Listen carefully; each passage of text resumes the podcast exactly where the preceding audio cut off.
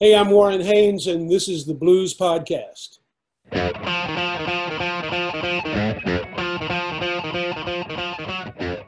Hello, this is Big Boy Bloater. Welcome to the Blues Podcast. Uh, last time I was talking to Warren Haynes, of course, of government mule fame, etc., uh, etc. Et uh, Warren had so many great stories, and we were having such a great chat. We decided to make a part two because there was just so much to cram in. So, uh, welcome to part two of the Blues Podcast with Warren Haynes. I want to talk a little bit about uh, your record label. This is quite an intriguing thing. So you have a, your own record label called uh, Evil Teen Records. Well, now, what's that about? Evil teens? Aren't they all evil? yeah, I think that's a bit redundant as well, right? Uh, evil Teen uh, originally was my wife's label. And uh, when I met my wife, which was 30 years ago, uh, I had just joined the Allman Brothers, and she had just started to do A&R for Island Records in, in New York City. And uh, after she you know, she tried to sign several bands there that they kind of turned her down. Uh, and then all those bands went on to be hugely successful.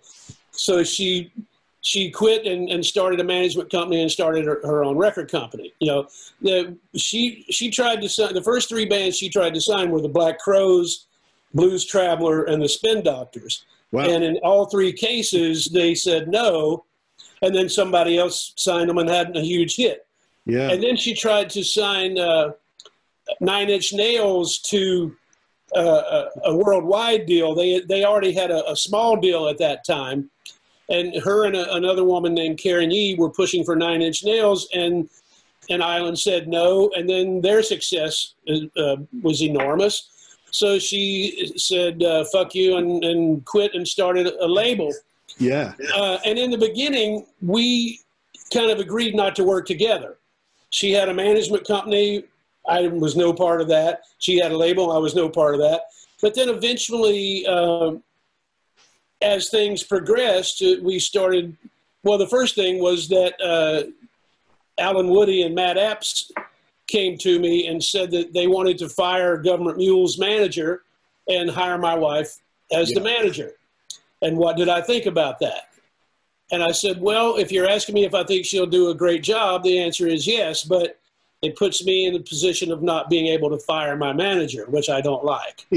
uh, but we made the decision and we did it, and it, it, it still works. But uh, we started eventually thinking about Evil Teen as a label that either one of us could utilize.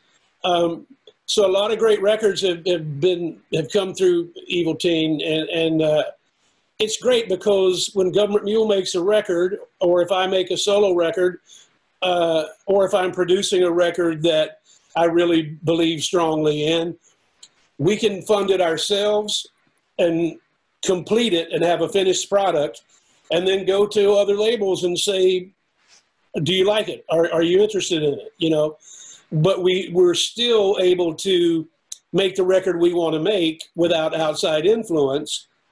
Uh, and then we can partner with a, handful of labels, all that that uh, we've had success with, you know, and, and it, it's really cool to be able to have that kind of relationship. You know, our, our relationship with Mascot and Provogue, and uh, they're they're based on mutual respect and and uh, and passion, being passionate about what you're doing. But in the states, a lot of the labels that uh, that we would be kind of uh, possibly working with, they're only looking at numbers. They're not listening to the music, and I, I can't yeah. operate that way. Yeah, uh, you know, for me, if you don't believe in what you're selling, then you have no business selling it. Yeah, absolutely.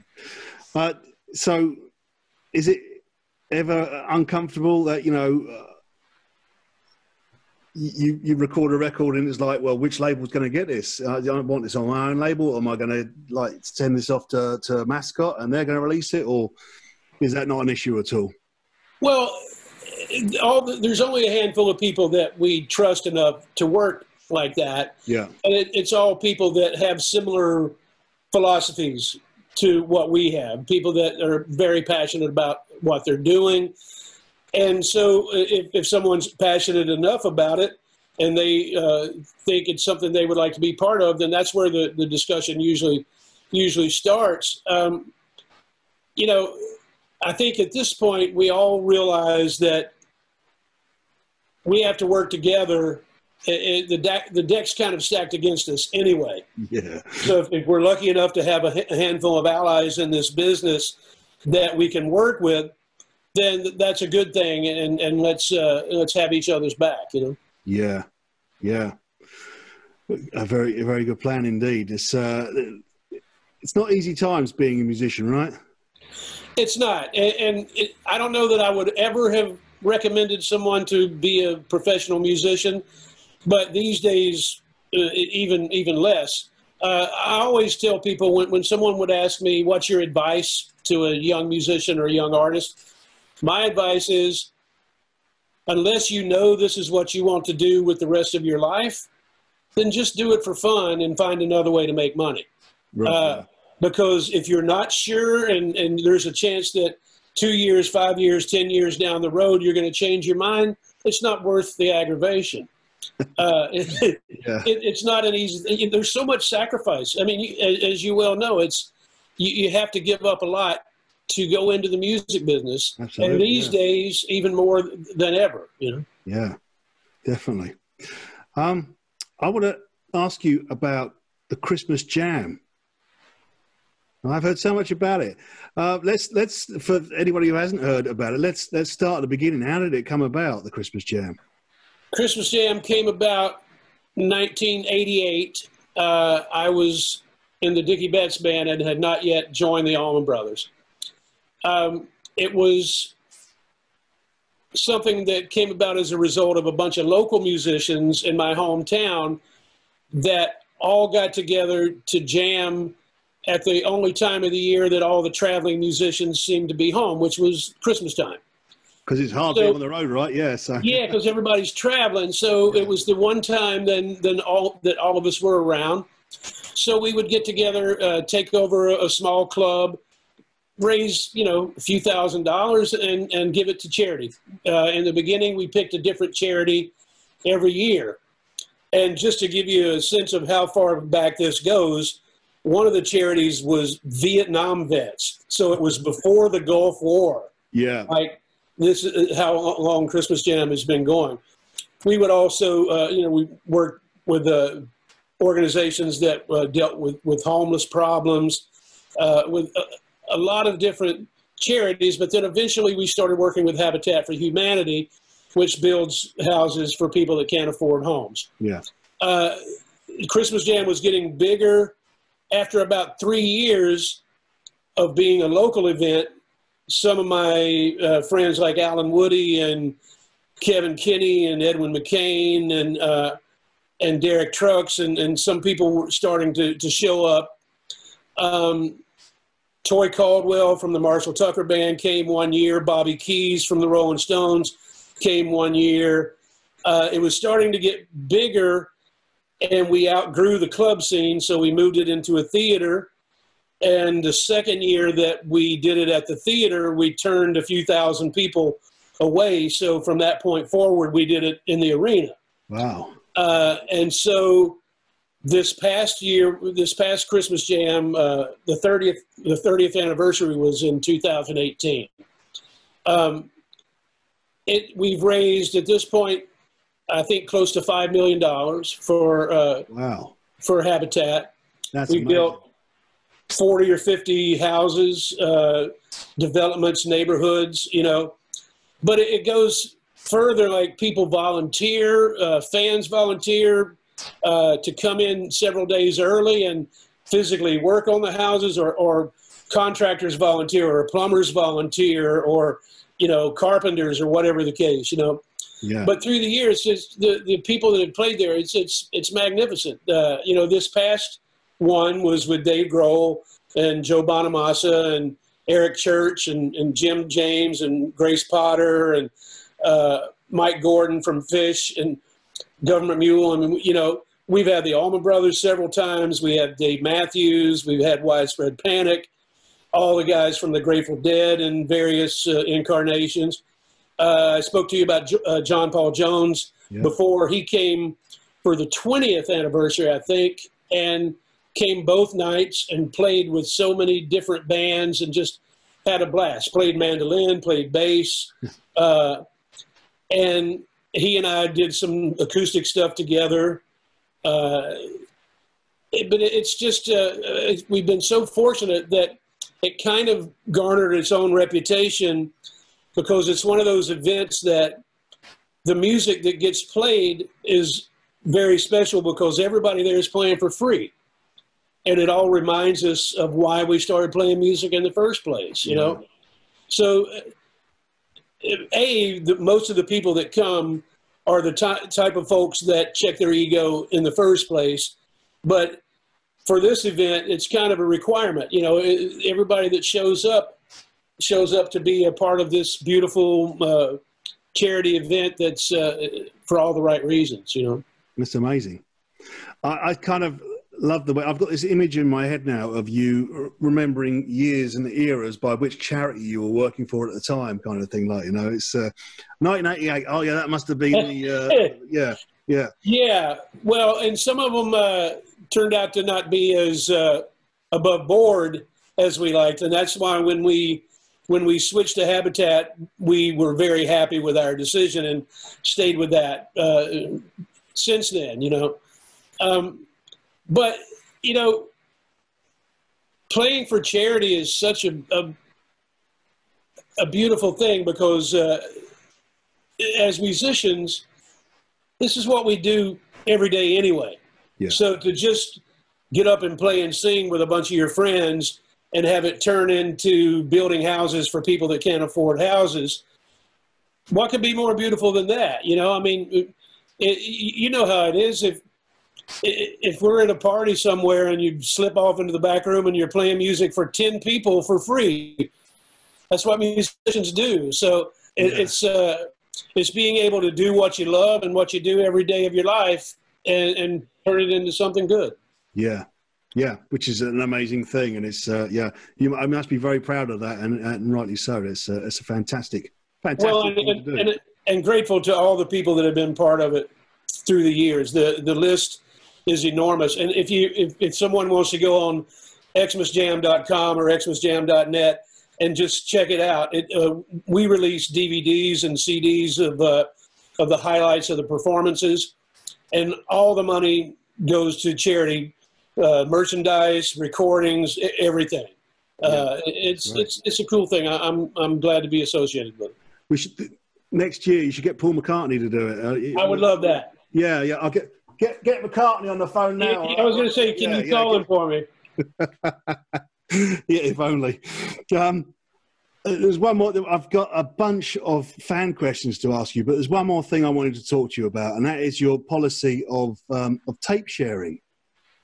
Um, a lot of people probably won't won't even remember. I mean, it was rife uh, a few years ago. People would go into a gig with a little tape recorder and record a gig, kind of thing, wouldn't they? And the, the market of swapping tapes and all that was, you know, really exciting. Uh, do kids still do that now these days? And I mean, I know that you are quite pro this idea, aren't you? A lot of musicians aren't at all. Well, we started uh, with the Allman Brothers uh, in the early '90s uh, and government government mule from its inception we started letting people record the shows and we would even set up taper sections so the tapers could get there early. They would have a roped off area. You could set up your microphones. And uh, some of the recordings are quite amazing that, that people make. Um, there were a few things that we found. It doesn't add to the bootlegging situation. It actually kind of negates the bootleg situation nobody has any reason to uh, pay for a government mule bootleg or a Grateful Dead bootleg right. or an Allman Brothers yeah. bootleg or a widespread panic bootleg because they can get them for free. So it really just spreads the music. And there's a whole scene of people that prefer live recordings to studio albums. and in a lot of cases, they prefer their own recordings to anybody else's. Yeah. So those people and the whole network of people that uh, are part of that um, just spread. They just spread the music. They trade it. Yeah. You know, we don't allow any money to change hands, and, and we don't let people plug into the mixing console. But uh, it really is a way of uh, kind of feeding this other part of our fan base that they're huge music lovers, and and and uh, for us, it's worked out quite well. We also have what we call MuleTracks.com, which is a site where you can download for a fee what we consider to be far superior recordings that we do ourselves. Uh, Yeah. they're you know they're uh, either live recordings through a console or in, in a lot of cases remixed live recordings and uh, the, the the quality is really good and the only reason that would work out for a band like us is because every show is different Yeah. Right. so uh, it wouldn't work out for a band that plays the same 14 songs the same way every night. But we don't do that. Over the course of a government mule tour, we might play 200 songs, you know. yeah. And so if a fan feels like, oh, I wish I'd have been at this show, but I can download it, or if they feel like, oh, I was at this show and it was great, I'd love to have a copy of it, uh, you know. So it's, it's a cool thing. Yeah, yeah. I, I, I- the way, when you explain it like that, I, I totally get it. I mean, I had someone come to me the other week asking. Uh, they videoed something at one of my shows, and they wanted to put it up as a as an advert for something else. And I watched the video, and I thought, you know what? The video, the quality was just terrible. I mean, I, that's the only thing that kind of really puts me off this idea is how do you how do you sort of how do you let go of the of wanting to control what, what's going on, the quality, you know? Well, the videos that people put on YouTube, we have nothing to do with. They Yeah. those are people that are filming on their cell phones against our wishes. Yeah. Uh, you know, and, and most of them are terrible, and and I don't understand why people would even want to post something that looks and sounds the way a lot of these videos on YouTube look and sound. yeah, Um, but the the audio recordings that people make for themselves are quite good. right. Uh, so we really just can't control the the video part of it with YouTube and all that stuff. I, I I wish we could, uh, not from a control freak standpoint, but just from a standpoint of of feeling like that's not representative of what we look or sound like. Yeah, Uh, but at the same time, uh, you know, I, I feel like, how are you going to stop that? It- uh, uh, I also personally feel like, hey, put your phone down and enjoy the show. you know, moment, right? Yeah. I you know, it's like when you go to your kid's school play and everybody's filming on their cell phone. It's like, wouldn't you rather be actually watching it? You know. Yeah. Uh, yeah. but that's that's the culture we li- we live in today. Unfortunately, um, But one thing you said that struck me uh, uh, as as poignant: how do you let go? In the very beginning, we had to let go of any aversion to. What if someone puts one of our worst nights up there? What if it's a night Yeah. my voice sounded like shit? What if it's Yeah. that night I played a solo on the wrong key? You know, whatever it is. yeah, yeah, Uh, so, but we decades ago made the decision to have our worst nights and our best nights side by side. So, you know, we're we're okay with that. We we realized, you know, the Grateful Dead always looked at it like once we played it, it belongs to the people. right. Uh, so we don't we don't maintain or, or assume any control over that. Uh, and once you get used to the fact that most of our fans aren't judgmental about whether or not there are mistakes. Uh, you know, we, we might try a song for the first time and we might screw it up yeah, but we don't care. Uh, maybe 30 years ago we cared, but now now we don't care uh, because I, I look at it completely different now. I look at if I went to see any artist, any of my favorite artists, and they said we're going to try a new song, we've never played it before, and the singer forgot the second verse or part of the band went to the bridge and part of the band went to the guitar solo, I would think that's great. Uh, Yeah. I, I would not be offended, and I absolutely would not want my money back. Uh, It, it's it's that having that little bit of danger that makes the live show interesting, right? It's uh, I, I think so. It makes it uh, worth going to. You know, when I go to a show, I want to see something that's never happened before and never going to happen again. Yeah. That's the ultimate live experience, right? yeah, absolutely. Um, do you ever listen back to any of those fan recordings? Uh, occasionally, you know, and, some of them sound quite good, but you know, I don't listen very often. Uh, when we're on the road, we usually, toward the beginning of the tour, we'll listen to our recordings for the first few days Right. Yeah. for the balance and to see uh, sonically what they sound like and if anything needs to be changed. Um, and uh, there were there was a time when we would even like sit as a band and listen uh, to think about arrangement changes. And if we wanted to kind of give something a break and revisit it at a later date or what you know anything like that. But uh, for the most part I, I don't i don't listen uh, and it's probably better that way it's, it's kind of it's what I used to call the, the gig autopsy, where after Yeah. you, you kind of yeah that's right dissect it, take it apart, and you know, Because days, I think move on to the next one. i'm sure you're the same way as, as me when we hear ourselves all we hear is what we don't like we don't hear what we do like Yeah, you know yeah, I, I just hear the mistakes and the parts Yeah. that make me cringe yeah. You can't hear it as the whole picture like someone else hears it, can you? no no. No. And, and I, a- friend of mine said one time about making records, he said, it's a shame we never get to hear it for the first time. And you know what he means by that is so much goes into the process.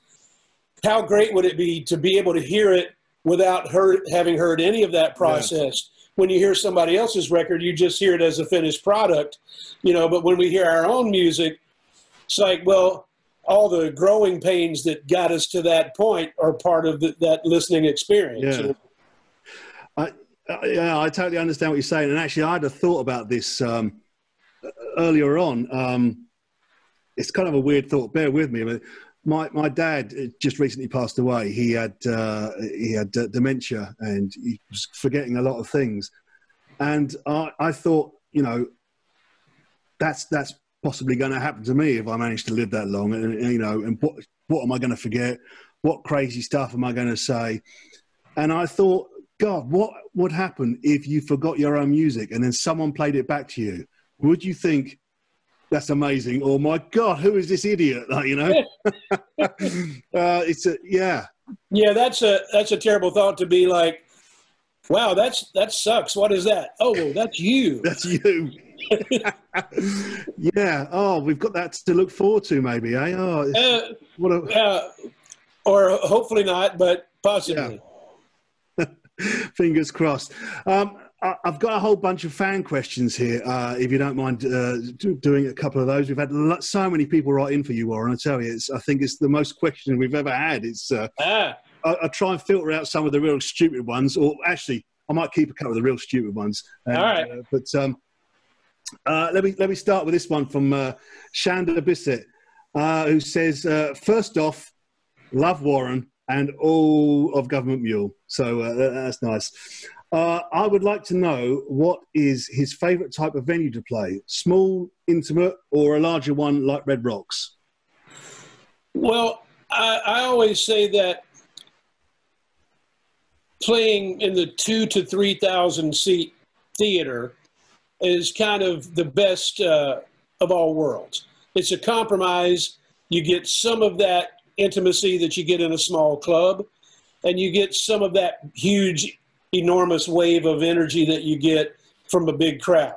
Yeah. So if I had to choose one, it would be, you know, in the 2,500 seat theater like the Beacon Theater uh, or the Capitol Theater in Port Chester.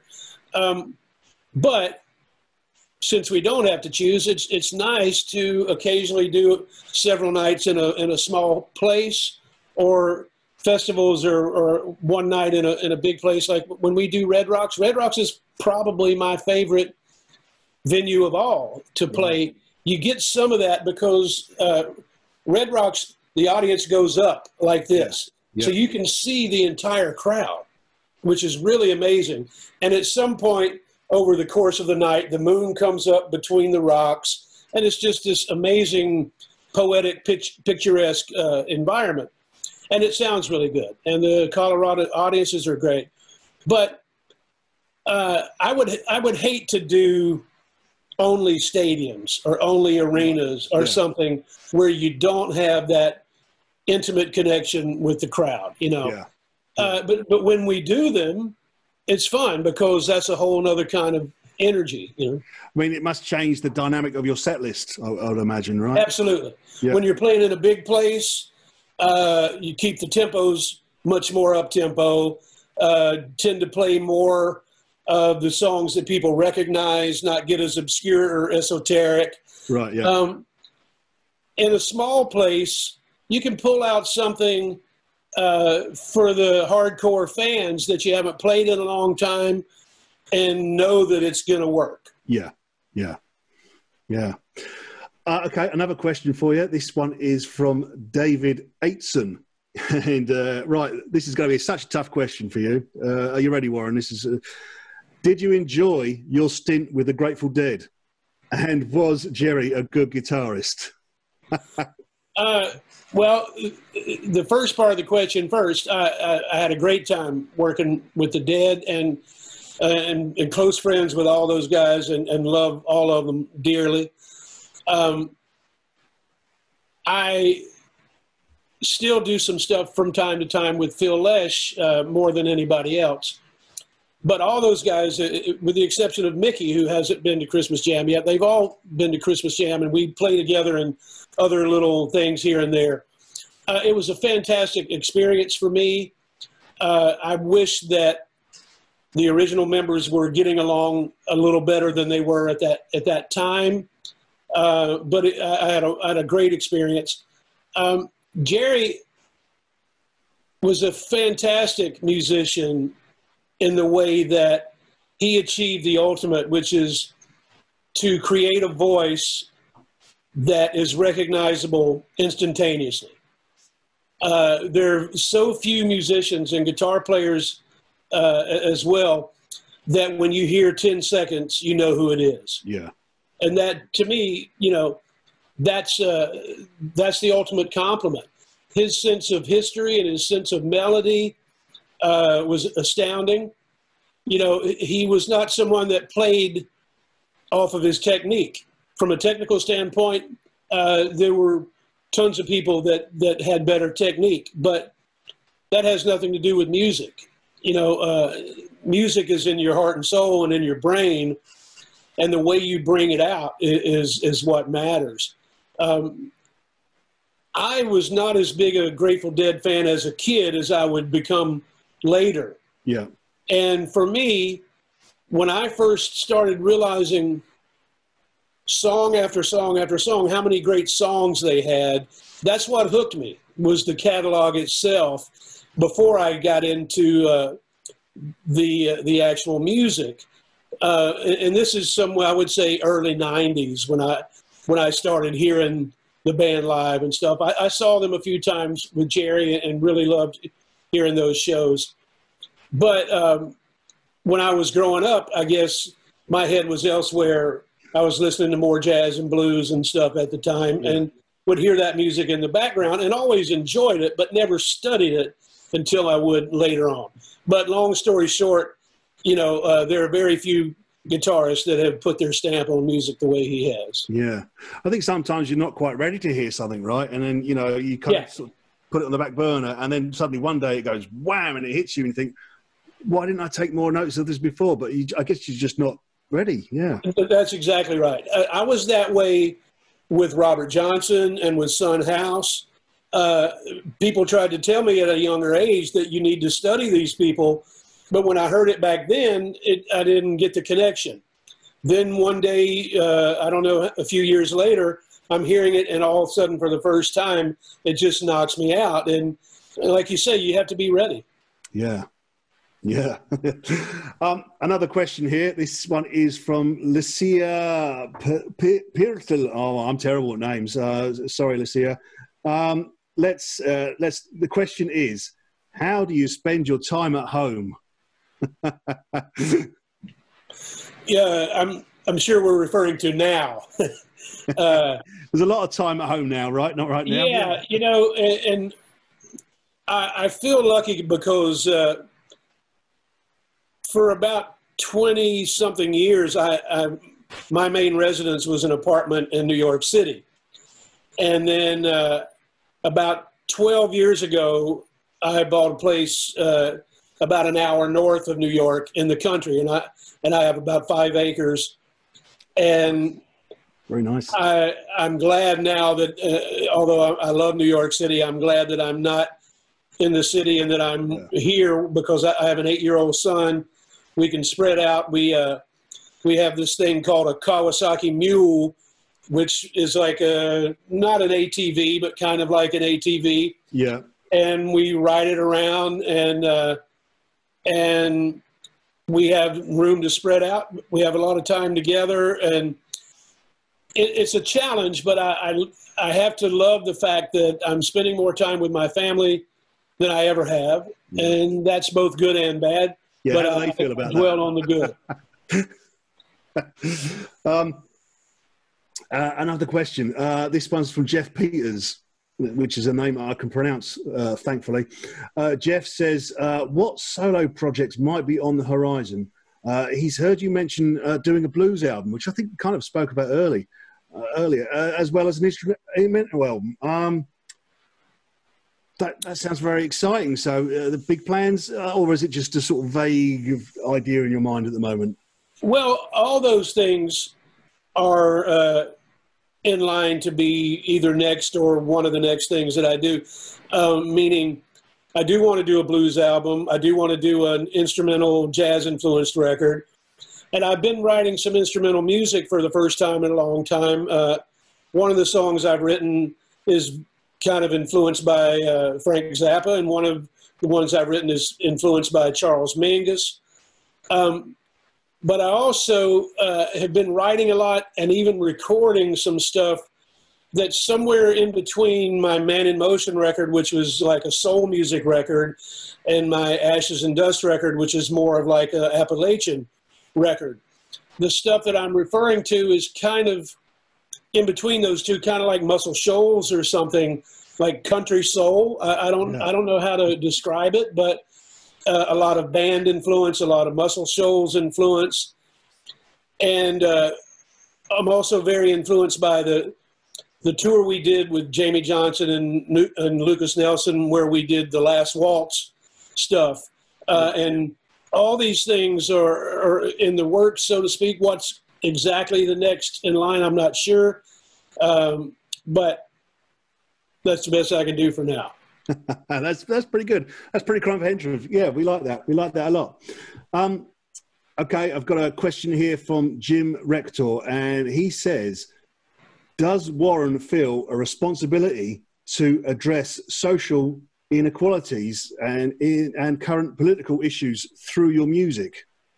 That's a toughie. There you go. uh, I've always felt that, and uh, you know, anybody who thinks that artists should not address uh, the political climate is not really paying much attention.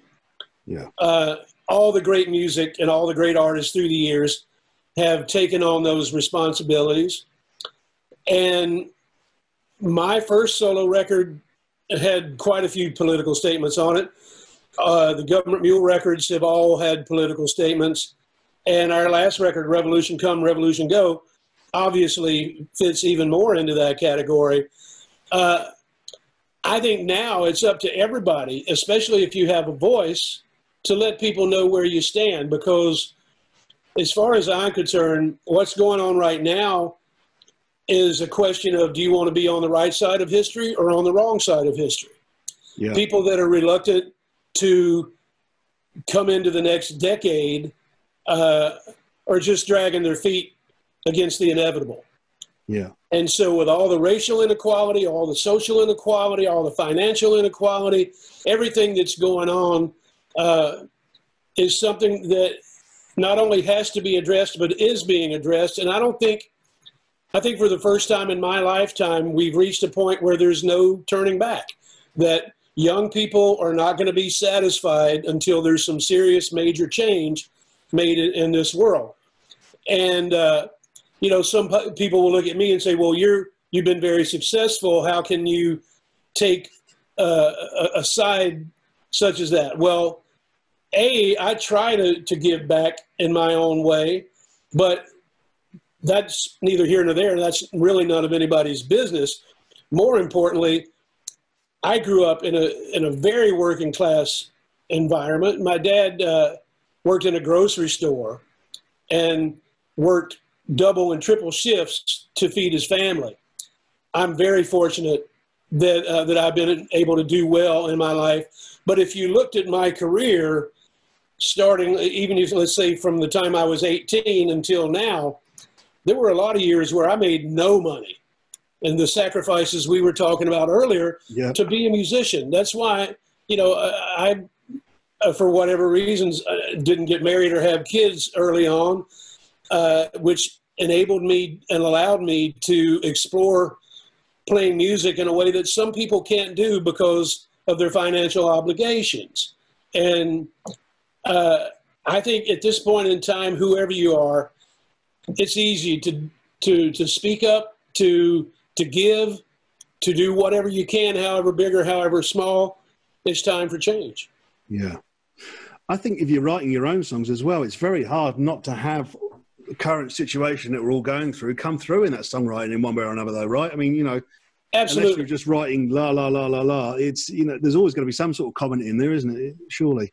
Yeah, and, and, a lot of times the people that are asking artists not to uh, be political aren't really listening to the lyrics in the first place. Right. Yeah. You know, uh, if you think about all your favorite music through the years, how much of it was uh, was in protest? You know, uh, uh, quite a bit. Yeah. Yeah. Absolutely. I've just had one last question come through on my screen here, and um, I don't seem to have a name for who wrote this, but um, someone's telling me that uh, your, your, solo album, Ashes and Dust, uh, you wrote it 23 years before it was recorded. Is that uh, right? Some some of the songs go back that far. Not right. not all of them. Uh, there were a few songs that were written within the last three years before I recorded and there were one or two that go back like 20 years that I had always wanted to record it, but but had never found the right reason. Right. Uh, so when I started compiling songs, I decided to go back and any of the songs that I felt like had never been recorded that I always felt I needed to, uh, I included them in the list. And, and there's still some of those songs that I will do in the future. You know, there's not a lot, but there are a handful of songs that I I feel like I just never had the right reason to do in the way that maybe they didn't fit into Government Mule, they didn't fit into the Allman Brothers, they didn't fit into Tales of Ordinary Madness or even Man in Motion. Yeah. Uh, and so it was nice when I did Ashes and Dust to be able to to kind of uh, no no pun intended dust some of those songs off. You know? Right. Yeah. Yeah. So it wasn't a case of like the song's not ready, you were sort of polishing that one and, and trying to get it right in a way. It was just literally, I haven't got the right outlet for this yet. Well, yeah, in some cases. Like one of the songs, there's a song called Is It Me or You, which I wrote about a friend of mine uh, who was spiraling out of control at that time. And he consequently uh, died. He was murdered, allegedly murdered. Wow. And I couldn't sing that song for decades. Yeah, I understand. Uh, yeah. And so it, it, literally took me that long to step away from it long enough to to feel like it was a song that that I could get up night after night and, and sing. Yeah, yeah. Because it was written when he was still alive, and then he was no no longer with us. You know. Yeah. Uh, not something that I expected, although in hindsight, many of us knew he was out of control. Yeah. I'm going to have one last question for you now, Warren, because we've kept you for ages, I know, and you've, you've been great. It's been great talking to you. It's hearing all your stories. I know we could go on all night. I mean, you've had such a great career that we could talk for, forever. Well, I could talk to you forever anyway. I'm sure you've got better things to do. But yeah. um, this is a question I always finish up the, the Blues podcast with, and uh, I always like to put this one to uh, to everybody I talk to. So, I have a scenario for you to imagine. Uh, it's uh, it's the end of the world. It's the last day of the world. There's some sort of meteorite coming towards the Earth or something like that. Uh, and the uh, the world government is, has decided we need to have a great big party to celebrate, to go out with a bang, basically. And uh, they've they've asked, they've come to you and said, Warren, we need you to put a band together for this show, and we need you to pick a big song to go out on. So, who would be in your band, and what would be the great final song? Uh, is it limited to people who are still living? This is this is the first question that everybody always asks me at this point, and I always say, right, it's slightly in the future, so you can have a hologram of of anybody you like. So you can have living or, or dead. So you know, yeah, yeah. Well, if uh, if it was holograms and people that are no longer with us, then I, I wouldn't want to be there either. I would just want to pick the band and sit and listen. yeah, right. you know, with uh, Hendrix and Miles Davis and uh, all my favorite people. Um, you know, that's that's such a tough one. Uh, my favorite band, uh, in some ways, is the Miles Davis Quintet with Herbie Hancock and Miles and Tony Williams and Ron Carter and Wayne Shorter. People say, "Well, you're not a jazz musician. Why? Why do you like that?" Well, I love that music, and I'm very influenced by it. Uh, but that might be a little lofty for this particular party. Uh, Little Feat, like the Little Feat, mid mid to late '70s Little Feat. Uh, the original Allman Brothers, once again without me, would would be a perfect band for that. Uh, maybe uh, the initial Allman Brothers band with Duane Allman and Berry Oakley doing Whipping Post, uh, and I could just be in the audience. yeah, I mean, I, would be right there with you. Yeah, that sounds that sounds all right to me. That's you know, I could I could go out on that one. That would be all right, wouldn't it? Well, uh, and, and somewhat appropriate, I guess. Yeah, it seems fitting, doesn't it? Good Lord, I feel like I'm dying. so long. yeah. Man, it's just been an absolute joy to talk to you uh, here on the Blues Podcast. Thank you so much for chatting with us. Uh, My pleasure. Really pleasure talking to you. And I, I hate that we're making light of such a dark subject, but hey, what are you going to do? Yeah, well, you know, this is the human nature, right? Always, always turn a, a, a, a try and turn the bright side to a to a dark side of the moon, as it were. And, and you know, and I got to say, uh, the Brits have always been uh, quite good at, at that. I, I love that British uh, comedy in, in, that regard of being able to look at dark things uh, in a funny manner. Yeah, uh, and, yeah, yeah. I guess yeah. it's the only way we, we get through stuff, but uh, yeah. Yeah, well, you, you've been around longer than we have. Moment, right? So, yeah. yeah. Uh, listen, man, have have a great time. I can't wait to see you back playing again live. It's going to be uh, oh, when this craziness all finishes. It's going to be a, a, an amazing party. Yeah, almost, it, almost, as amazing as the end of the world. well, that's what we hope is we can make it amazing without the end of the world, and uh, uh but yeah, I look forward to it too, and to seeing you in, in person as opposed to like uh, virtual. But hopefully, yeah. we'll all be playing soon. So, if you've enjoyed this, why not like and subscribe to the Blues Podcast right now? All right.